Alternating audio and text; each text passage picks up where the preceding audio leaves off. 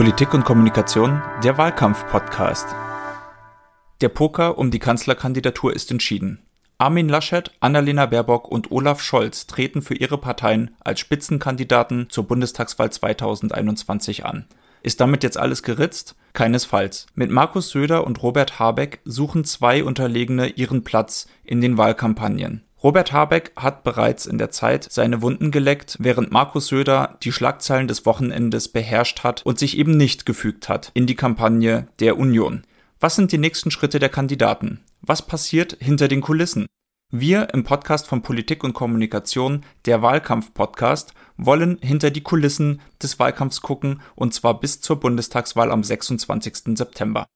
Mein Name ist Konrad Göke, ich bin Chefredakteur des Fachmagazins Politik und Kommunikation.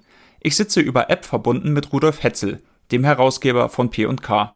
Weil wir es genau wissen wollen, haben wir als Dauergast und Experten Kaju Wasserhöfel eingeladen. Er ist absoluter Politikexperte, vor allem weil er genau weiß, was hinter den Kulissen passiert. Er war SPD-Bundesgeschäftsführer, Wahlkampfmanager, Staatssekretär, unter anderem im Vizekanzleramt, Leiter der Planungsgruppe der SPD-Bundestagsfraktion und hat auch die europäische Politik fest im Blick. Heute leitet er eine Beratungsagentur in Berlin, wenn wir also wissen wollen, was hinter geschlossenen Türen wahrscheinlich passiert und besprochen wird, kaum jemand kennt sich damit besser aus als Kajo. Springen wir direkt rein. Wir sind jetzt eine Woche nach der Verkündigung der Kanzlerkandidatur Annalena Baerbocks für die Grünen. Und das ein Jahr, nachdem die Grünen damals überraschend für viele angekündigt haben, überhaupt so etwas wie einen Kanzlerkandidaten oder eine Kanzlerkandidatin haben zu wollen. Kajo, eine gute oder eine schlechte Wahl? Also die Nominierung von Annalena Baerbock ist im Hinblick auf die Wahlkampfsituation 2021 die folgerichtige und starke Entscheidung. Weil wir natürlich jetzt nach 16 Jahren Angela Merkel eine, schon eine große äh, Gruppe von ja auch Wählerinnen und Wählern haben, die einfach eine Veränderung erwarten, einen Wechsel erwarten und nicht nur in der Frage, wie wird jetzt die gleiche Politik in einer etwas anderen Koalitionszusammensetzung weitergeführt, sondern eben auch einen kulturellen Wandel, ein, ein Wechsel auch in der Stimmung. Das ist sicherlich das, worauf die Grünen zielen, auch mit dieser Personalentscheidung für Annalena Baerbock. Sie ist also da die bessere Wahl. Sie agiert auch klarer, wenn man sie beobachtet äh, jetzt über die Jahre, wie sie politisch agiert, äh, wie sie sich in bestimmte Themen reinhängt, wie sie kommuniziert. Ist sie klarer und bestimmter als Robert Habeck? Das, glaube ich, kann man schon sagen. Wir erinnern uns daran, dass ja, beispielsweise, als er mal in Social Media äh, einen ziemlichen Gegenwind bekommen hat, dann sehr schnell das Feld geräumt hat und so ein bisschen die, das Beleidigtsein da auch äh, durchklang. Ich will es mal so formulieren. Das ist nicht äh, die Art und Weise, wie sie da agiert. Sie wirkt robuster. Und das ist natürlich auch eine, eine wichtige Kategorie.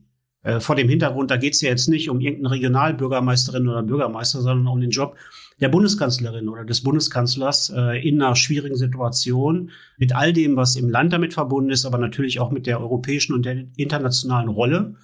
Und ähm, alle wissen, die Deutschen sind kein Volk von Revolutionärinnen und Revolutionären. Man mag hier schon die Stabilität und die Stetigkeit und die Sicherheit. Deswegen tauchen auch immer wieder keine Experimente, Parolen in Wahlkämpfen auf. Äh, und da ist natürlich die Frage, kann das jemand stehen? Kann sie das stehen oder kann er das stehen? Eine ganz entscheidende. Und da bringt sie eben auf den ersten Blick eine größere Robustheit mit. Frau Merkel geht raus nach 16 Jahren. Sie ist dann die Kandidatin gegen zwei Kandidaten. Das ist ja auch eine ungewöhnliche Lage, die wir diesmal haben, dass da drei äh, jedenfalls mit dem Anspruch in den Wahlkampf reingehen. Und sie steht sicherlich auch in ihrem Alter auch für eine neue Generation von Politikerinnen und Politikern. Also wenn man die, die klassischen Gegensatzpaare, die sich oft in Wahlkämpfen herausbilden zwischen Wandel, Change und Stabilität und Sicherheit sucht in diesem Wahlkampf, dann steht sie ja sehr stark für diese, für diese Change, für dieses Change-Angebot. Das muss man jetzt einfach mal so sehen und sagen. Und alles weitere wird sich jetzt in den nächsten Wochen zeigen. Ne? Also wie stark kommt sie da wirklich rein? Wie stabil ist das da? Und man sieht ja schon an den Angriffen der letzten Tage, dass ihre Kandidatur ja von allen sehr ernst genommen wird und nicht einfach mal eben abgetan wird. Rudolf, wie siehst du das? Für mich ist äh, die Frage, was ist genau der Unterschied zwischen einem Wahlkampf Habeck gegen einen Wahlkampf äh, Baerbock? Also glaubst du, ähm, dass sich dort neue Zielgruppen erschlossen werden? Oder Habeck war eher beliebter bei den CDU-Wählern, hätte dort wahrscheinlich mehr Wechselwähler auf der einen Seite ziehen können, hingegen Baerbock dort eher doch in der eigenen Klientel deutlich stärkere Werte hatte. Was, was gibt es da für Rückschlüsse für die Kampagne? Also es gibt natürlich eine Menge Umfragen, äh, die jetzt auf den Markt gekommen sind oder jetzt auf den Markt kommen, wo ja, versucht wird, das abzubilden, was sich jetzt über den Wahlkampf alles in Bewegung setzt. Aber das sind natürlich eben nur Momentaufnahmen. Auch bei diesen Vergleichen, die es da gegeben hat. Also wer punktet eigentlich in welchem Lager jetzt stärker, Baerbock oder Habeck, gab es kleinere Nuancierung, das will ich mal so sagen, also wo der Habeck ein bisschen stärker war und Baerbock schwächer und wo Baerbock stärker war und Habeck schwächer, aber der entscheidende Punkt, die Zahlenkolonne in der Mitte, nämlich der Unentschiedenen, war die stärkste. Ja, das heißt also, es ist ein großes Potenzial da, sicherlich, äh, was Frau Baerbock ansprechen kann oder was hätte Habeck ansprechen müssen. Und die Frage, die sich sicherlich dann ja diejenigen äh, gestellt haben, die die Entscheidung treffen, ist, wer bringt für uns eigentlich jetzt die stärkste Dynamik rein? Die stärkste Kontur? Wer sucht da auch die Auseinandersetzung? So. Und es ist von der ganzen Art und Weise, wie die beiden Politik machen und wie sie Politik erklären, ein Unterschied. Habeck mich erinnert er immer ein bisschen an, an Björn Engholm. Ich, äh, ohne jetzt zu äh, des, despektierlich da unterwegs zu sein, aber resonierend, nachdenklich, äh, kompliziert in der, in der Formulierung, im Satzbau, abwägend, ausgleichend. Ähm, das sind alles keine schlechten Eigenschaften. Aber ob die dazu geeignet sind, in einem solchen Wahlkampfjahr wie 2021 nach vorne zu kommen, da würde ich schon mal auch Zweifel dran haben. Da glaube ich, dass einfach Frau Baerbock von dem, was man wissen kann, wenn man ähm, sozusagen das aus der Distanz beobachtet, da die plausiblere Antwort ist. Und sie wird sicherlich auch junge Frauen, die in einer ähnlichen Situation sind, auch einfach von der Generation her, äh, Kindererziehung, im Beruf drin sein, eben auch nochmal ganz anders ansprechen können, als das äh, Habeck möglich gewesen wäre. Bleiben wir noch mal gleich bei Robert Habeck. Er hat äh, in der Zeit ein Interview gegeben. Das war quasi die erste öffentliche Reaktion nach der Nachricht, dass er eben nicht der Kanzlerkandidat wird. Da hat er sich sehr verletzt gegeben. Einige sagen auch ein bisschen äh, weinerlich. Äh, andere sagten, das sei sehr offen gewesen und sehr äh, männlich, äh, und zwar ein neuer Typus Mann. Wie hast du das gesehen? Hat er der Kampagne damit einen Gefallen getan, dass er sagte, das sei der schmerzhafteste Tag seiner Karriere gewesen und auch so ein bisschen so durch die Blume, dass es unweigerlich zu ihrer Kandidatur kommen musste, weil sie eine Frau war? Oder ist das auf der anderen Seite mit, sehr mit offenen Karten gespielt und hat gezeigt, dass sie sich gegen ihn schlicht und ergreifend durchgesetzt hat? Also ich glaube nicht, dass da jetzt schon irgendein Schaden eingetreten ist, weil das Dominierende war jetzt die Entscheidung in dieser Woche für Frau Baerbock und auch die Berichterstattung. Und die Zeit ist nicht der Boulevard. Also die Reichweite der Zeit ist eben auch begrenzt. Das ist etwas für politische Feinschmeckerinnen und Feinschmecker, soll ich mal sagen, die das vielleicht mitverfolgt haben. Man kann das sicherlich so und so sehen. Ich bin da eher vielleicht zu stur westfälisch und altmodisch unterwegs, aber professionell habe ich mich ein bisschen gewundert, weil natürlich gerade nach einer solchen Entscheidung der Fokus auf der Spitzenkandidatin sein muss. Für sie muss im Grunde genommen die Bühne gebaut sein und gebaut bleiben. Und das spielt dann die Frage, wie man das jetzt emotional verarbeitet oder empfunden hat, aus meiner Sicht nicht die entscheidende Rolle weil äh, es geht um wichtige Fragen. Es geht um die Frage, ob man den Personen, die antreten, das wirklich zutrauen. Es geht um wichtige inhaltliche Fragen und den Prozess der inneren Zerrissenheit hin zu einer Entscheidung da zu breit zu zelebrieren. Ich fand es deplatziert und ich glaube, dass das ein gewisses Störpotenzial aufgezeigt hat, was in der Grünen Kampagne noch entstehen kann, aber wo sicherlich jetzt im Nachgang auch zu der Berichterstattung Gespräche geführt worden sind, würde ich jetzt einfach mal vermuten und unterstellen, weil ich mir nicht vorstellen kann, dass alle da ganz begeistert gewesen sind. Ich würde gerne noch einen kleinen Fakt reinschmeißen. Das ist auch ein bisschen so eine ähm, Wahlkampfstrategie, die gegen Annalena Baerbock jetzt in Stellung gebracht worden ist, zum Beispiel von SPD-Accounts auf Twitter, dass sie sich bei sehr wichtigen Abstimmungen jetzt zum Beispiel auch bei dem Infektionsschutzgesetz enthalten hat und nach außen hin von den Grünen aber kommuniziert wurde, es käme viel zu spät. Dieser Widerspruch zwischen vielleicht auch Fraktionsdisziplin, weil mit ihr hat sich dann in der Regel auch die ganze Fraktion enthalten und dann ihr dann das zum Vorwurf zu machen und zu sagen, sie sei da äh, ein bisschen zu unentschieden oder würde sich da aus der Affäre ziehen. Ist das eine Strategie, die man, die man gegen sie jetzt führen kann oder ist das jetzt einfach nur ein, ein Nebengeräusch gewesen, von dem man nicht mehr viel mitbekommen wird? Also ich halte das nicht für ein überzeugendes Argument jetzt gegen sie. Das ist genauso wenig überzeugend, wie wenn man jetzt auch von grüner Seite, das hat es auch immer wieder gegeben, die SPD angegriffen hat, weil sie bestimmte Dinge, die sie auf dem Parteitag beschließt, nicht in einer, in einer Koalition mit der Union im Parlament gemeinsam mit den Grünen und der Linken durchstimmt. Also es gibt einfach bestimmte parlamentarische Regeln und Geflogenheiten und Mechanismen, die gelten für alle. Und natürlich ist es so, dass eine Oppositionspartei wenn sie beispielsweise auf der einen Seite sagt, okay, das geht vielleicht in die richtige Richtung, das reicht mir aber nicht aus, dann eben auch mit dem Instrument der Enthaltung arbeitet. Das wird ja miteinander besprochen. Problematisch ist es dann, wenn das Regierungshandeln widersprüchlich ist zu dem, was man gesagt hat, also komplett dem entgegenläuft.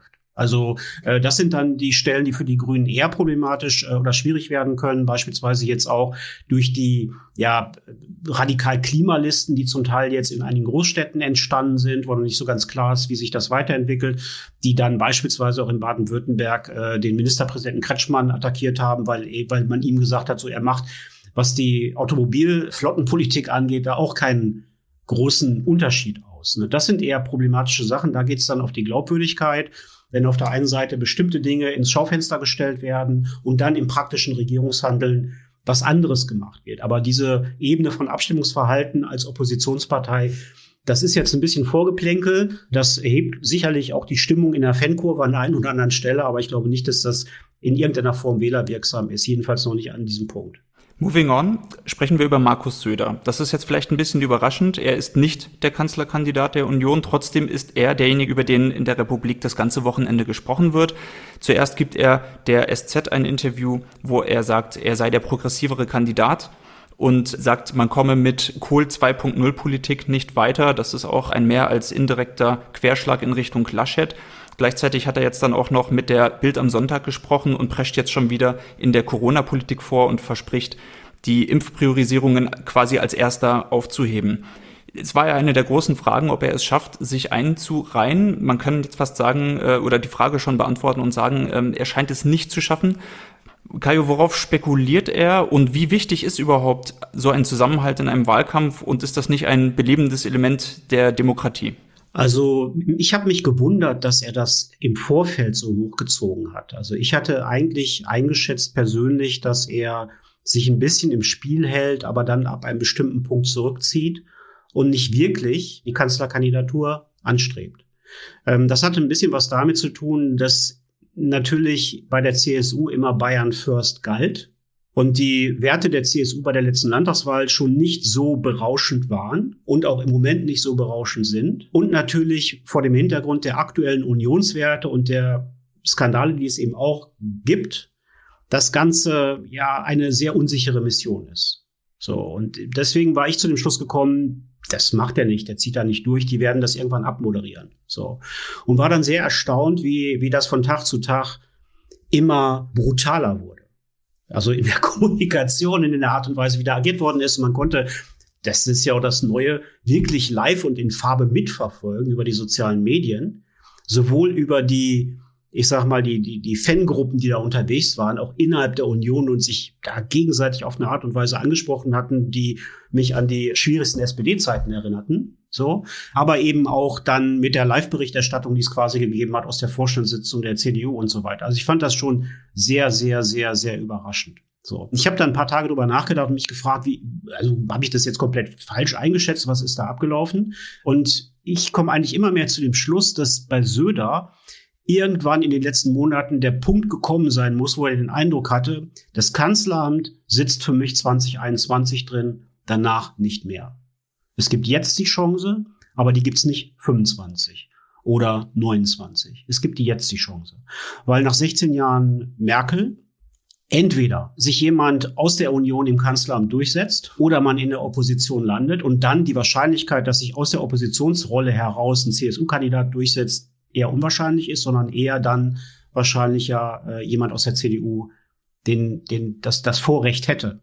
Das will ich mal, ich will es mal so beschreiben. Also ich kann mir das eigentlich nur ein bisschen so erklären, dass er das so gemacht hat, dass er jetzt nicht diszipliniert agiert. Das wiederum wundert mich nicht, weil er natürlich durch diese ganze Eskalation auch eine Erwartungshaltung aufgebaut hat, auch äh, eine bestimmte Unterstützungsgruppe aufgebaut hat, die in irgendeiner Form auch bedient werden will. Ja, und dieses Potenzial will er ganz offensichtlich immer weiter noch füttern.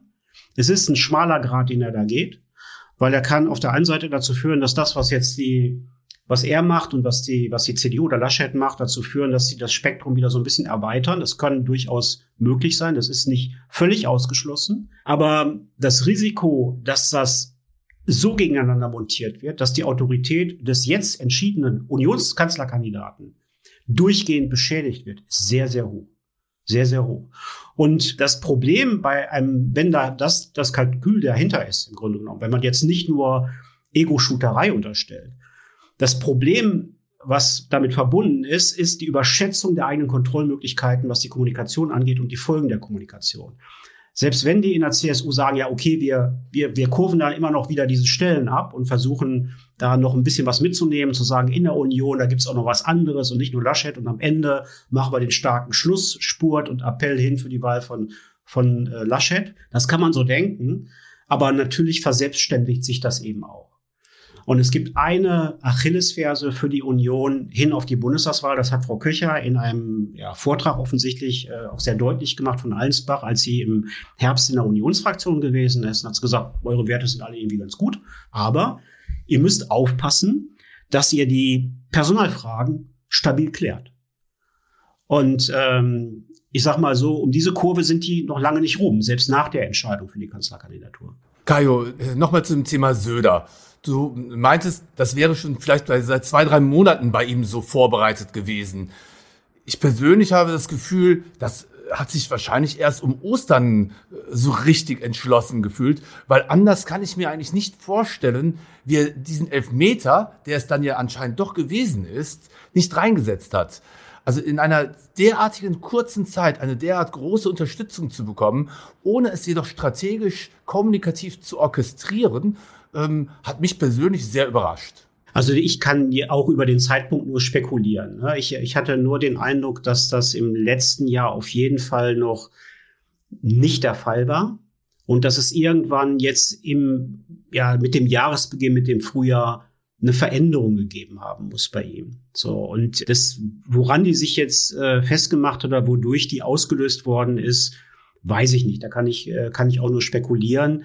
Es hat ja dann in den letzten Tagen vor der Entscheidung schon eine ganze Reihe von ja, Beiträgen gegeben in der FAZ an verschiedenen Stellen, wo auch ja vom Parteienmodell oder vom politischen Modell her das Ganze noch mal aus einer anderen Perspektive bewertet worden ist. Und das gesagt worden ist, also das, was Söder da probiert und es wird dann verglichen mit Macron beispielsweise oder auch mit Kurz in Österreich, bedeutet die klassische Parteiendemokratie, also das Prinzip von Volksparteien, von repräsentativer Demokratie, von Führung auch durch Gremien, ja, das zu schreddern.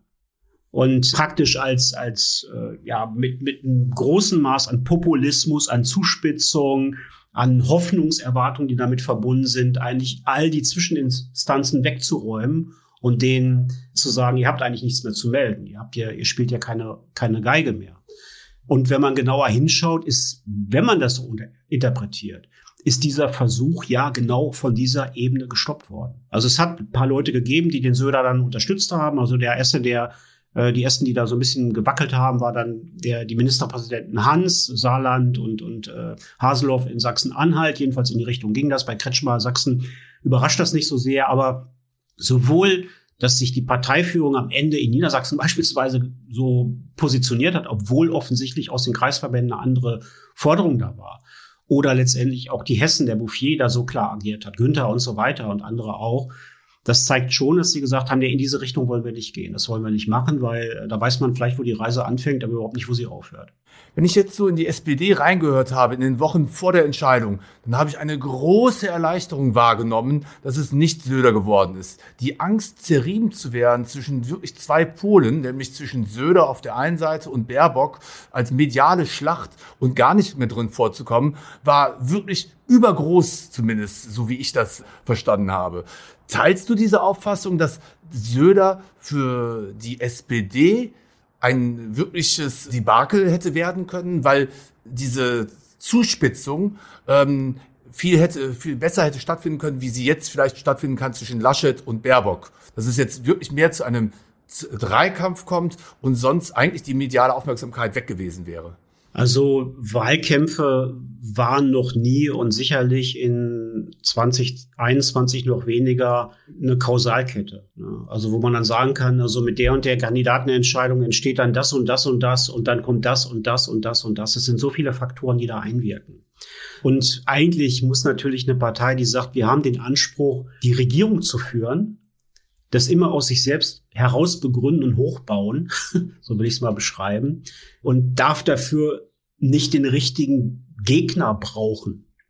Das finde ich schon, fände ich schon etwas verwunderliche Vorstellung und auch ein bisschen zu kurz gedacht. Trotzdem ist es natürlich so, dass das Risiko für die SPD darin besteht und im Moment scheint das ja auch so einzutreten, aber wir sind jetzt gerade mal auf der Höhe von Ende April dass die mediale Aufmerksamkeit eigentlich zu, wenn ich jetzt mal auf die letzte Woche schaue, zu 60 Prozent auf die Grünen ging und zu 40 Prozent irgendwie auf diese ganze Frage, was ist in der Union los und äh, wie ist das jetzt mit, mit Söder und Laschet und so weiter. Und die SPD da wenig bis keine Möglichkeit hatte, überhaupt äh, ja einen Punkt zu machen, wahrgenommen zu werden. Man hat aber auch gemerkt, dass das, glaube ich, da schon eingepreist war, weil es sind auch keine ernsthaften Versuche unternommen worden, jetzt irgendeinen Gegenaufschlag zu machen, sondern wahrscheinlich eher die Überlegung, diese Welle muss man erstmal über sich drüber ziehen lassen und einen Moment abwarten. Stichwort SPD. Die SPD hat ja mit Olaf Scholz als erste Partei ihren Kanzlerkandidaten ins Rennen geschickt. Du sagst gerade, dass sie vielleicht jetzt auch ein bisschen die Welle der medialen Berichterstattung abwarten, um eigene Punkte zu setzen. Olaf Scholz hat es ja ein paar Mal versucht mit der Bazooka oder auch mit dem Impfversprechen, das er dann allerdings wieder einkassieren musste. Andererseits sitzt er jetzt gerade im Wirecard-Ausschuss, was auch keine besonders guten Schlagzeilen sind. Ist das eine, auch ein Malus, ein, ein Rückstand, mit dem, dem Scholz jetzt hinterherlaufen muss? Oder ähm, glaubst du, dass sich das nivelliert? Also natürlich wird es immer wieder Situationen geben, wo das Thema Wirecard angesprochen wird. Aber das ist natürlich auch ein, es ist erstmal ein kompliziertes Thema und es ist auch ein ambivalentes Thema, jetzt auch für die Union, weil wenn man sich mal anschaut, welche Zeuginnen und Zeugen da befragt worden sind, wer alles in irgendeiner Form in das Thema Wirecard ja involviert gewesen ist, und nach der Sitzung, die es seit dieser Woche gegeben hat, im Untersuchungsausschuss, wo jetzt auch nicht der konkrete Punkt festgemacht werden konnte, habe ich jedenfalls im Moment nicht den Eindruck, dass es in irgendeiner Form jetzt wirklich wahlkampfrelevant wird. Das halte ich nicht für, für wahrscheinlich so. Trotzdem ist es natürlich so, dass wenn man sich jetzt die demoskopische Situation anschaut, ob das nun 15 oder 14 oder 13 Prozent sind, dass die SPD im Moment nicht als ein ernsthafter Wettbewerber für die Regierungsführung wahrgenommen wird. Und wenn die SPD verhindern will, dass das, was sich jetzt in diesen Tagen medial abgebildet hat, so weitergeht bis Ende September, ist das Zeitfenster nicht mehr allzu lange offen. Ich will es mal so sagen. So. Also man kann nicht erwarten, dass in der Lage, in der wir jetzt sind, äh, dann im, im, im Juli, August die große Veränderung abläuft. Woher soll die kommen? Das wäre mir, da fehlt mir im Moment jetzt so ein bisschen die Fantasie. Zumal ja wir aufgrund der Pandemiesituation eigentlich einen sehr ungewöhnlichen Wahlkampf erleben werden. Und wir haben in Rheinland-Pfalz und Baden-Württemberg gesehen, dass die Hälfte der Leute Briefwahl gemacht haben. So, das heißt also, es gibt einen sehr, sehr hohen Anteil von Leuten, die sich sehr früh festlegen werden, die jetzt schon festgelegt sind und dann nochmal früh festlegen werden und in der letzten Phase des Wahlkampfes, in den letzten Wochen, vielleicht gar nicht mehr diese Riesengruppen bewegt werden, ähm, äh, die man normalerweise dann auch gesehen hat. Es hat Wahlkämpfe gegeben, da ist am Wahlwochenende erst 40 Prozent haben gesagt, ich gehe hin und entscheide mich für das und das. Und da glaube ich schon, dass das jetzt ein bisschen äh, auch anders ablaufen wird. Also von daher, das Zeitfenster ist nicht mehr allzu lange offen. Wie lange würdest du schätzen? Also bis wann muss die SPD die PS auf die Straße bringen? Ja, auf jeden Fall, bevor man in die, in die sozusagen in die, in Anführungsstrichen, Sommerferien reingeht, wie immer die in diesem Jahr aussehen werden. Aber wenn sich bis dahin da gar nichts bewegt, dann ist das wirklich sehr, sehr schwer. Da braucht es dann schon einen exogenen Schock, um die Dynamik äh, zu verändern. Kajo, jetzt mal aus dem Nähkästchen. Jetzt sitzt man da und äh, es gab ja wahrscheinlich auch in deinem Leben Situationen wie bei der SPD dort und ähm, denkt, passiert jetzt ein Wunder oder wie muss ich das Thema angehen? Also welche Möglichkeiten hat die SPD vielleicht jetzt mal auch auf einer abstrakten Ebene da wirklich rauszukommen. Also in der Tat, sie müssen ja medial stattfinden mit ihren Themen. Also welche Optionen hat sie denn? Was kann man machen dort? Also wie oder wie findet so ein Prozess statt, dort eine, einen strategischen Aufschlag zu machen? Wie stellt man sich das vor? Ich will mal so zwei Dinge nur sagen. Also das eine ist, äh, das Warten auf Wunder ist immer eine, eine schlechte Strategie, weil die treten in der Regel nicht, nicht ein. Ja.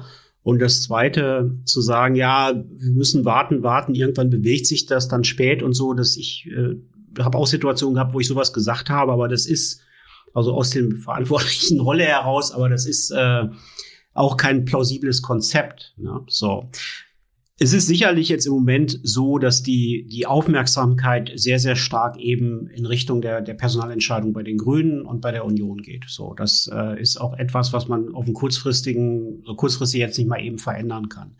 Die Frage wird ein bisschen sein, wie stark wird eigentlich die Diskussion über, ja, ich sag mal, die, den, den, die Kompasszahl, den Kurs des Landes ab der Bundestagswahl? Wie stark wird eigentlich die Diskussion über die Frage der Lastenverteilung, der finanziellen Lastenverteilung? Wie stark wird die Diskussion über, ja, wie viel Vertrauen will ich eigentlich auf der Kompetenzebene da haben? Ja, ich habe vor einiger Zeit mal gelesen, vor ein paar Tagen, dass jemand gesagt hat, die Chance der SPD besteht eigentlich darin, selber natürlich alles richtig zu machen, aber vor allen Dingen auf die Fehler der anderen zu hoffen. Und so wie es im Moment aktuell ist, ist das, glaube ich, auch eine realistische Beschreibung. Ist es so, dass äh, es richtig ist, dass Olaf Scholz selber, wie jetzt gerade geschehen, darauf hinweist, auf die Schwächen der anderen.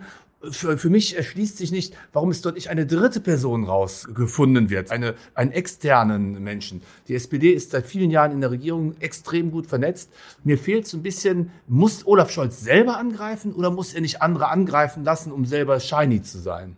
Also der hat ja vor ein paar Tagen mal gesagt, er redet andere nicht schlecht. Genau. Und das hat er immer so gemacht, das will er auch nicht ändern. Das ist auch äh, entspricht einfach auch sein, seiner politischen Grundüberzeugung, seinem Naturell. Er ist kein Raufbold, kein politischer Raufbold. Ich glaube, das kann man so sagen. Die Chance, die er hat, steht darin, er ist kein Überraschungspaket. Ja, so. Also er ist derjenige, der ja, vertraut ist mit der Regierungsführung. Man kennt ihn über die vielen, vielen Jahre. Die Leute kennen seine Stärken, sie kennen seine Schwächen. Sehr genau, glaube ich, können ihn einschätzen. Und das ist, glaube ich, so ein bisschen der Punkt, auf den da auch geschaut wird, ja, äh, den man da im Blick hat.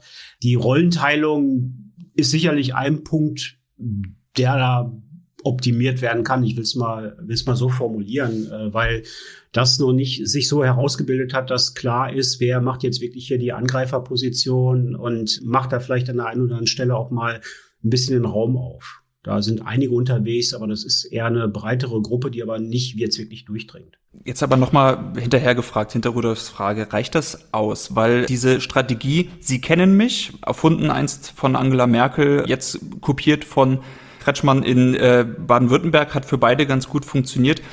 Für wen funktioniert das, für wen funktioniert das nicht und unter welchen Voraussetzungen? Ja, der Unterschied äh, ist natürlich der, dass sowohl Frau Merkel als auch Herr Kretschmann Regierungschefin und Regierungschef sind. Und äh, da ist so ein Argument natürlich viel, viel, viel, viel stärker. So. Olaf Scholz ist eben seit vielen Jahren in politischen Funktionen drin, in Führungsfunktionen drin. Das bringt eben mit sich, dass er ja die ganze Erfahrung hat, dass man ihm die Kompetenz auch abnimmt. Aber diejenigen, die jetzt einen Wechsel suchen, einen Wandel suchen, eine Veränderung suchen, haben jetzt erstmal mit Frau Baerbock da jedenfalls im Moment das plausiblere Angebot. Einen Kandidaten haben wir noch übrig. Das ist der tatsächliche Kanzlerkandidat der Union, Armin Laschet. Über den ist in den vergangenen Tagen auch sehr viel gesprochen worden. Und dann ist jetzt die Frage, was macht er jetzt? Meine eigene These war, dass er eigentlich sich noch nicht wirklich hat positionieren können. Solange die Positionierung noch lief, solange nicht klar war, wie wird es am Ende für die Union machen. Man kann ja nicht sagen, wir bieten den anderen einen guten Wahlkampf an, wenn man selbst noch nicht die Nummer eins ist. Das hat er jetzt getan.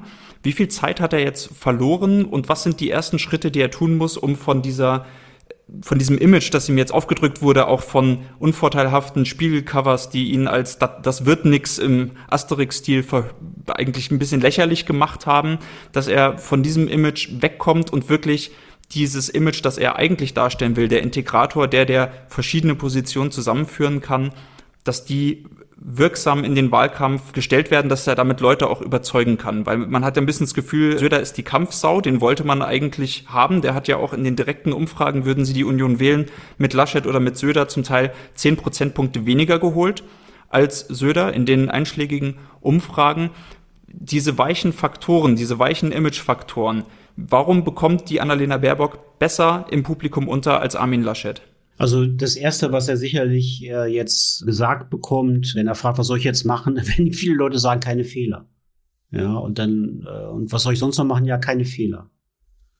Also der wird jetzt so ausgeleuchtet und ist auch, es wird so genau angeschaut. Und wenn sich diese ja, Mediensituationen wiederholen sollten, die er gehabt hat, als er beispielsweise bei Lanz war und sehr unsicher wirkte und ein bisschen fahrig wirkte, dann ist das schwierig. Also das ist, glaube ich, erstmal ein wichtiger zentraler Punkt. Also sehr genau zu schauen, wie muss man da eigentlich vorgehen, operieren, damit dieses Bild oder auch wenn es ein Zerrbild ist, ich will das, kann das gar nicht beurteilen, dass sich das nicht äh, verstärkt. Das ist der eine Punkt. Der zweite Punkt ist, er muss äh, Selbstbewusstsein sicherlich in der Union wieder aufbauen, nach diesen ganzen Verwerfungen, nach diesen ganzen Auseinandersetzungen, nach den ganzen äh, Konflikten, die es gegeben hat um die Nachfolge von Frau Merkel als Parteivorsitzende, ja jetzt schon über einen längeren Zeitraum, Massenskandal und so weiter. So, das ist vielleicht eine programmatische Frage, wofür steht man in diesem Wahlkampf? Und zum Zweiten eben auch eine Frage, ja, wie stark geht er auch in die Konfrontation jetzt rein? Das macht er ja heute beispielsweise in der Kritik an Frau Baerbock. Wie stark geht man in die Konfrontation äh, rein und baut an der Stelle ja auch ein bisschen so, ein, so eine Lagersituation auf. Es kann sein, dass das Schlussargument, was die im Moment im Kopf haben, auch sehr, sehr stark darauf hingeführt wird, äh, ja, eine grüne Bundeskanzlerin zu verhindern. Und darüber einfach nochmal eine Mobilisierung in der, in der Spitzenentscheidung hinzubekommen. Wir haben heute viel gesprochen über die Kanzlerkandidaten und die Kanzlerkandidatin ebenso wie über die Unterlegenen im Rennen um die Kanzlerkandidatur. Ich fand das sehr spannend und ich freue mich schon, wenn wir uns in zwei Wochen wiedersehen und weiter über Wahlkampf und Wahlkampfstrategien diskutieren. Vielen Dank, Kajo. Vielen Dank, Rudolf.